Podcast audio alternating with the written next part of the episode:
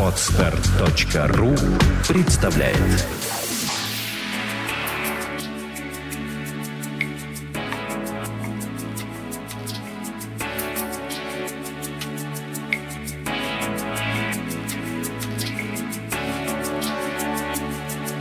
Добрый день, дорогие слушатели. С вами подкаст «Психология, мифы и реальность». Я Андрей Капецкий. И сегодня у нас в гостях Владимир Александрович Иванов. Как всегда, мы отвечаем на ваши вопросы. Это очередной Блиц. Добрый день, Владимир Александрович. Добрый день. Мы изменили немножко формат нашего, нашего Блица. Мы последние подкасты с вопросами и ответами решили сами вопросы брать из открытых источников. Есть такой источник lifeexpert.ru, мы его не, не рекламируем, просто мы там нашли вопросы, где эксперты отвечают на вопросы. Мы решили к ним присоединиться, потому что также считаем себя экспертами в области психологии, поэтому решили присоединиться к ответам на эти вопросы. Мы зачитываем вопрос, зачитываем один из ответов, любой, который нам ну, попадет с первой, и дальше либо комментируем, либо добавляем, либо отвечаем сами на этот вопрос. Вы готовы к такому новому, так сказать, формату? Да, готов. Отлично. Давайте добавим несколько слов Давайте. от себя, потому что те ответы, которые дают специалисты, э, речь идет о том, что они дают ответы, исходя из той школы, которых они представляют. Да, да. да Значит, мы думаю, будем представлять ту школу, и позиция будет той школы, которую мы представляем. Это позиция э, школа поведенческого подхода, это разработанная профессором доктором психологических наук Юрием Михайловичем Орловым. Понятно. Вот эту школу будем представлять. Ну и, собственно говоря, дополненная вами уже, Александрой. Начну я с не очень э, такого обычного вопроса. Я думаю, немножко с юмором, но он немножко задаст нам такую тему для разговоров. Звучит он так. Как избавиться от утренних мыслей о рассуждении, зачем я проснулась и в чем смысл дня? Хороший вопрос, да. А, зачитаю, как ответили эксперт. Я беру первого попавшегося, Здравствуйте, а зачем вам избавляться от этих мыслей? Очень хорошие мысли. Главное правильно ответить на поставленные вопросы самой себе.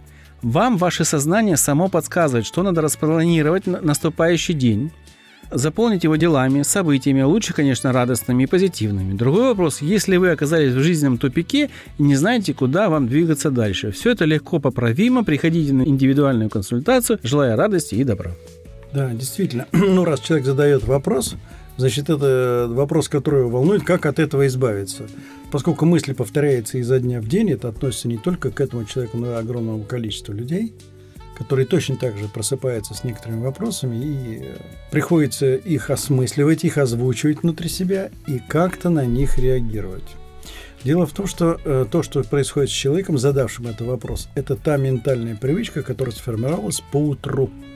Она возникает незаметно, в результате повторений одних и тех же событий, когда приходится сталкиваться с той реальностью, которая ей предстоит. И эта реальность не всегда приятная. И поэтому возникает такая связь между этими мыслями и вопросом, который она себе задает. Значит, первое тут разбить надо, что она все-таки сталкивается с реальностью, которой приходится решать жизненные задачи, и надо быть готовым к этому. Безусловно.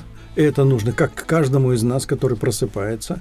Второй вопрос, который э, нужно разделить это с какими вообще мыслями проснуться будущего дня, да, как сделать так, чтобы этого не было. Так вот, действительно, а, для того, чтобы прекратить эти мысли, у нас есть такая техника чувства покоя, которая позволяет прекратить вокализацию мыслей, с которым прекращением вокализации мыслей человек засыпает, и он может проснуться без этих мыслей. Если это повторяется там 5-7 раз в течение недели, то эти мысли прекратятся. Тем самым человек меняет управление собой. Ведь то, с чем человек столкнулся, это то, как не может остановить тот процесс, который в нее запущен. Не умеет управлять собой. Вот то, что мы можем показать на нашем курсе и научить управлять этими мыслями, прекращать эту вокализацию. Ну, мы по умолчанию в прошлом подкасте с Александром договорились, что тех людей, которые эти вопросы задают, мы не можем звать к себе на курс, потому что вопрос задан не нам. Да, мы так и говорим. Мы просто говорим, что если у вас сходные проблемы, вы можете к нам обратиться. Но именно этого человека, он, скорее всего, даже не услышит наш ответ. Это уже вопрос другой. А более сложный вопрос. Когда перестанут беспокоить меня странные мысли? Якобы я изнасиловал в 8 лет пятилетнюю девочку. Я сам жертва насилия подростком в 7 лет. Ему отвечает эксперт – добрый день такой-то, такой-то, вы ваши детские травматические переносите на пятилетнюю девочку. То есть ваша психика переносит э, ваши бессознательные травмирующие переживания на другого человека. Вам стоит поработать психосексотравму, и вам станет легче. Помните, решить проблему максимально быстро и эффективно поможет специалист. Мудрости вам. Да, действительно, человек серьезный вопрос, к которому самостоятельно справиться, видимо, не может и не получается. Ну, раз он задает вопрос, значит, нужен действительно специалист, который мог бы справиться с этой проблемой. Там вопрос ведь в том, что эти образы возникают. Это возникают образы, связанные с тем, что он когда-то, и он, его состояние где-то видел, сочеталось с теми образами, которые видно пятилетнюю девочку. Да? И вот они сложились, потому что это складывается внутри нас, помимо нашей воли. Раз они сложились, и теперь они повторяются, действительно надо с этим работать. И прав специалист, который говорит, что самостоятельно не получается справиться, нужна помощь. И это реально избавиться. Действительно, техники такие существуют, позволяют это дело прекратить. Мы не можем ему объяснить, почему это проецируется, хотя бы. Уже объяснено, кратко. Свежались мысли внутри. Угу, хорошо.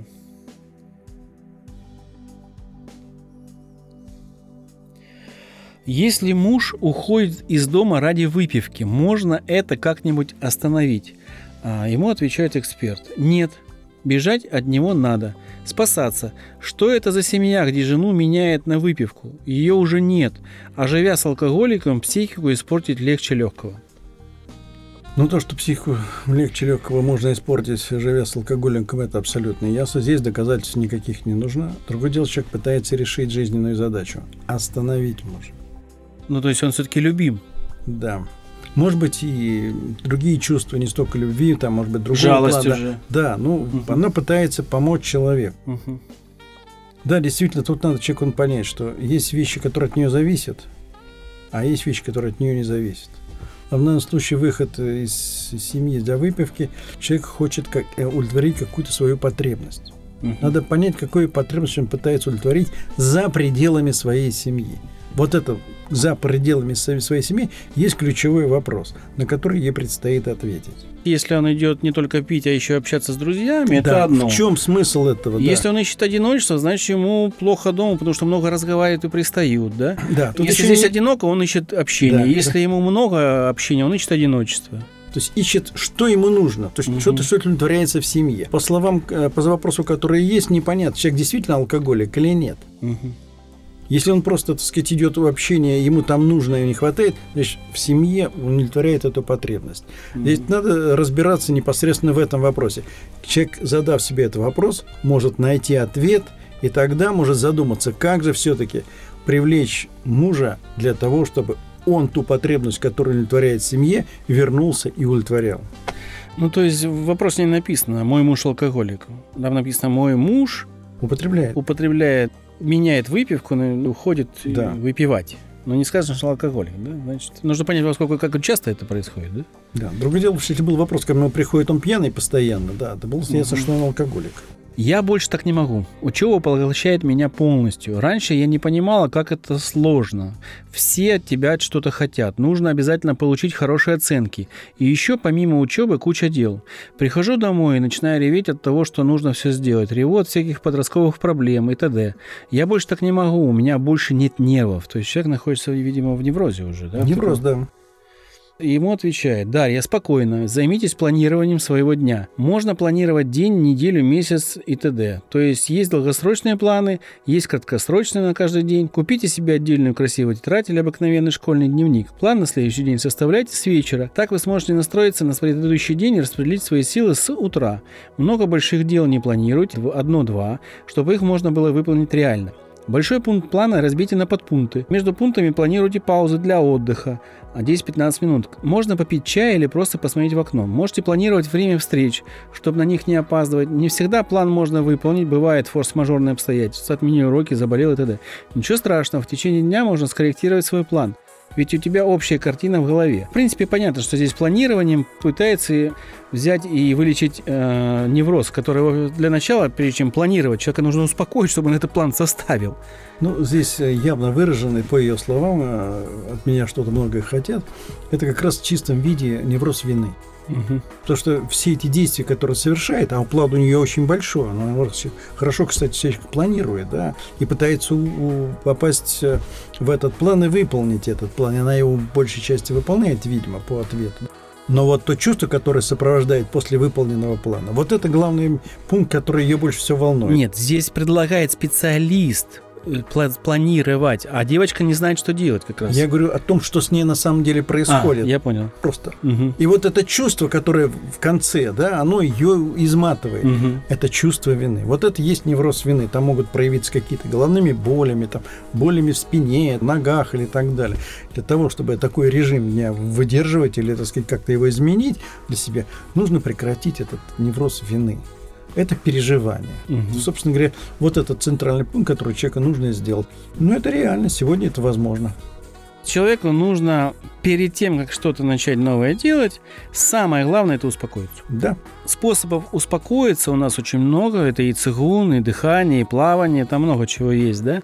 И мы советуем послушать наш подкаст о вине. Он немножко вам раскроет э, понимание этой темы, и э, там есть советы, как справляться с виной. Дело в том, что э, человек уже планирует свое время. Выходя из дома, у него план дня уже приблизительно готов. И он будет ориентироваться этим планом. Вопрос, как он будет выполняться. Как он сам себе построил этот план. Главное, что он сам, планируя, э, может нагрузить план таким образом, что он может быть невыполнимым. Но вопрос не в том, что он невыполним, а в том, какое чувство он выдаст на невыполнимость плана. Или обязательств, которые надо выполнить. Не- а, Вот тогда человек попадает в невроз вины. Вот, я думаю, актуальный вопрос в связи с нашим кризисом, который наступил на дворе. Но мы верим, что мы с ним справимся, мы оптимисты. А, Здравствуйте, снимала комнату в Москве с четырьмя девушками. Потом взяла ипотеку и переехала в Московскую область. Недосып, электрички, поздно приезжаю, плачу 30 тысяч в месяц. Сомневаюсь, правильно ли я выбор сделала. Заела себя совсем. Ну, я так понимаю, вопрос, что ей делать, и ей нужно утвердиться, правильно или неправильно, что, мне Да. кажется, это Человек ее решение. Да, принял какое-то решение, Мгм. да. Решил, что жизнь от этого будет лучше. Есть было основание, по которому человек принимал решение, да. Самостоятельное отдельное жилье. Человек получил это жилье. Теперь начинается бытовая жизнь, повседневность, которая требует определенной организации жизни, распределения времени, где нужно еще и работать. То есть это большая нагрузка. Действительно, человек может уставать, изматываться. Здесь стоит перед ней вопрос, как научиться в этом режиме жить. Только тогда человек будет удовлетворен своей жизнью. А, Почти 800 тысяч человек приезжает из Подмосковья в Москву жить, работать и уезжает каждый день. Огромное количество людей, которые в таком режиме живут, и причем тратят время там на поездку до полутора часов. Это минимум полтора часа. Как в этом режиме выжить? Человек должен организовать не только время, но и свое состояние. Вот мы работаем ведь состоянием человека, его переживаниями, и задача, чтобы он, проживая вот про время в транспорте, проходя это время, меньше раздражался и меньше переживал, когда едет на работу или когда возвращается. Вот мы учим э, таким вещам, как ну, чувство покоя, которое позволяет за 15 минут отдохнуть. Вот этот навык позволяет выстроить таким образом жизнь, когда вы будете отдыхать, когда едете на работу, и когда отдыхать, когда возвращаетесь на работу. И это вполне реально. И вы не будете переживать, да, видимо, Да, за и ипотеку. тогда это переживание легче будет справляться с теми переживаниями, которые сопровождают человека. Вот по пути, о чем она говорила. Есть маленький, я от себя добавлю, как человек. Подумайте о хорошем. Ведь вы купили квартиру, которая будет вашей. Вы платите не кому-то, вы платите за свою квартиру, которая вашей будет собственностью. Да, это долго, да, это нелегкий путь, но вы уже на него встали. Обратного пути, скорее всего, нет, потому что ипотеку вы уже не надо с этим это принять нужно, что вы это сделали. И здесь надо добавить, что тогда нужны силы, чтобы вот это продолжить силы. жить, вот Да. поэтому эти силы можно обрести внутри себя, организовав внутренний процесс таким путем, который мы вот предлагаем. Да. А сейчас вы силы тратите на переживания. Правильно я сделал или, не- или неправильно? Хорошо? На обществе чувствует себя крайне неуютно. Ватные ноги, ком в горле, негнущееся тело.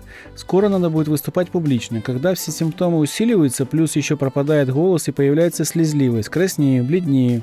Говорить не могу, даже если просто стоять на публике и все на тебя смотрят. После пары минут с меня хоть ведро воды собирай, и будто марафон пробежала. Скоро мне опять выступать публично, плюс надо будет что-то говорить, и очень много, и отвечать на вопросы. Что делать, к кому обратиться, может быть, за бронебойным успокоительным. А ответ специалиста? Ой, сейчас выберу, потому что здесь есть длинные, есть короткие.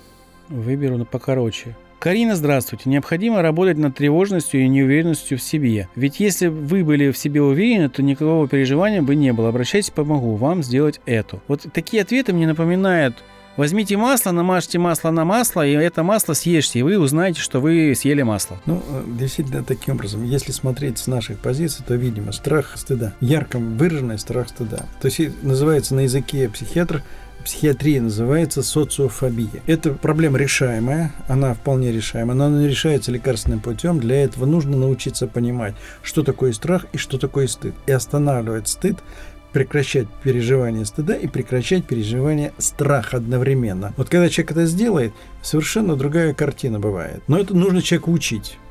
Мы вполне можем это сделать. У меня синдром навязчивых мыслей и движений. Как с этим справиться? Ответ. Может быть навязчивые мысли от несостоявшихся надежд, а действия как протест тела на вашу невозможность жить как, так, как вам хочется.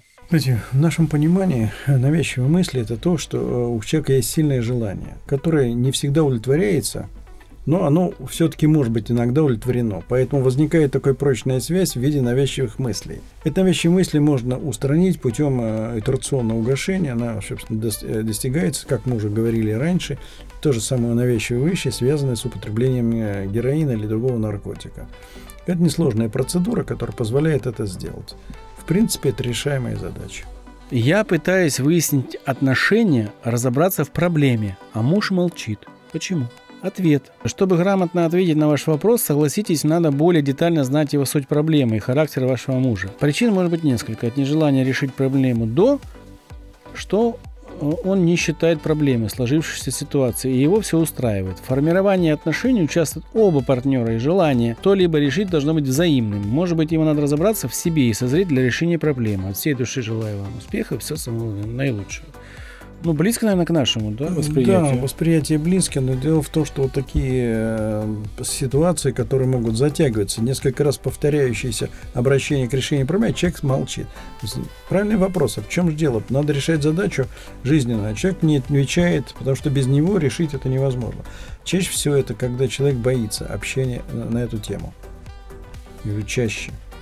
Это действительно происходит так. Поэтому для того, чтобы решать этот вопрос – Человек должен внутри себя а преодолеть этот страх. Но это ему нужно помогать.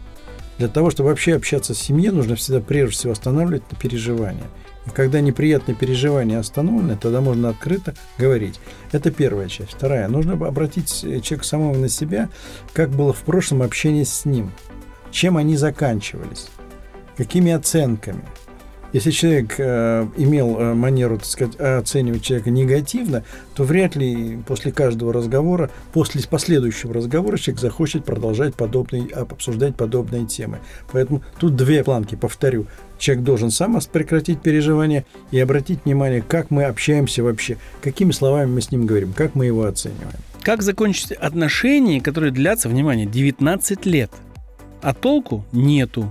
Моя зависимость – вопрос – но за 19 лет, мне кажется, нужно было уже немножко разобраться, почему вы не можете, но это я как любитель. Доброе утро. Попробуйте как минимум перерезать психоэмоциональную пуповину в кавычках, которой мы связали себя с теми отношениями.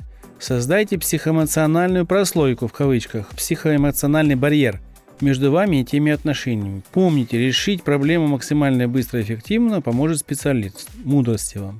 Вот да, раз говорит о том, что если 19 лет человек находится в зависимости от другого человека, да и не может оторваться, это показывает о сложности задачи, которую предстоит человеку решать. Это решаемая задача, но для этого нужно посмотреть, в чем смысл зависимости, в чем существо зависимости. Здесь нужно разговаривать непосредственно с человеком. Только тогда можно понять и устранить эту зависимость. Эта процедура тоже, может быть, займет одну-два процедуры для, в нашей технике. Но здесь нужно не совет человеку, а конкретная работа. Давайте я выберу крайний вопрос, последний на сегодняшний Блиц. Сейчас какой-нибудь интересный. У меня такая проблема. Начинаю заигрывать с девушкой, и меня замыкает. У меня это впервые. Помогите. Но я думаю, что он испытывает некие неприятные ощущения, ну, не может вести себя естественным для него образом. Специалисты что говорят? Очень один всего в ответ говорят такое, что добрый день, а что это за состояние? Замыкает.